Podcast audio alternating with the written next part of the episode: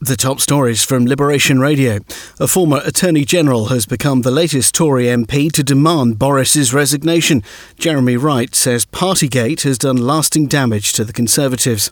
The Archbishop of Canterbury will miss the Queen's Jubilee celebrations this weekend after testing positive for COVID. Justin Welby is said to be suffering from mild pneumonia symptoms.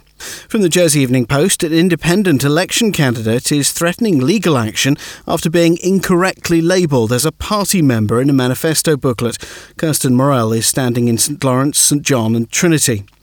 Copious vacancies and recruitment difficulties have shifted the balance of power from employer to employee. That's according to Law at Work, who say companies are having to show prospective employees more flexibility.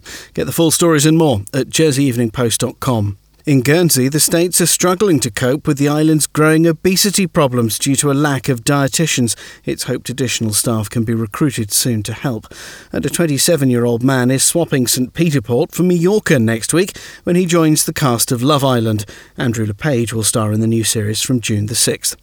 Get your daily news fix with the Liberation Radio News podcast. Find it on the Liberation Radio app at liberationradio.co.uk, or you can now ask your smart speaker to enable the Liberation Radio skill.